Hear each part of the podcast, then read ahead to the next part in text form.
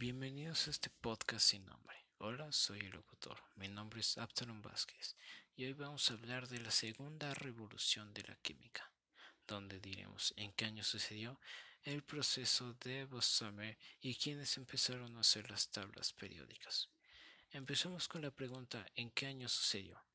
Bien, la segunda revolución fue precedida por tres acontecimientos de enorme trascendencia.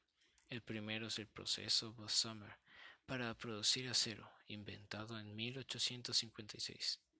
El segundo es el perfeccionamiento del dinamo, aproximadamente en 1873. Y el tercero es la invención del motor de combustión interna en 1876.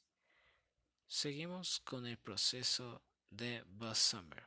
El proceso Bosmer fue el primer proceso de fabricación química que sirvió para la fabricación en serie de acero, fundido en lingotes de buena calidad y con poco coste a partir de arrabio.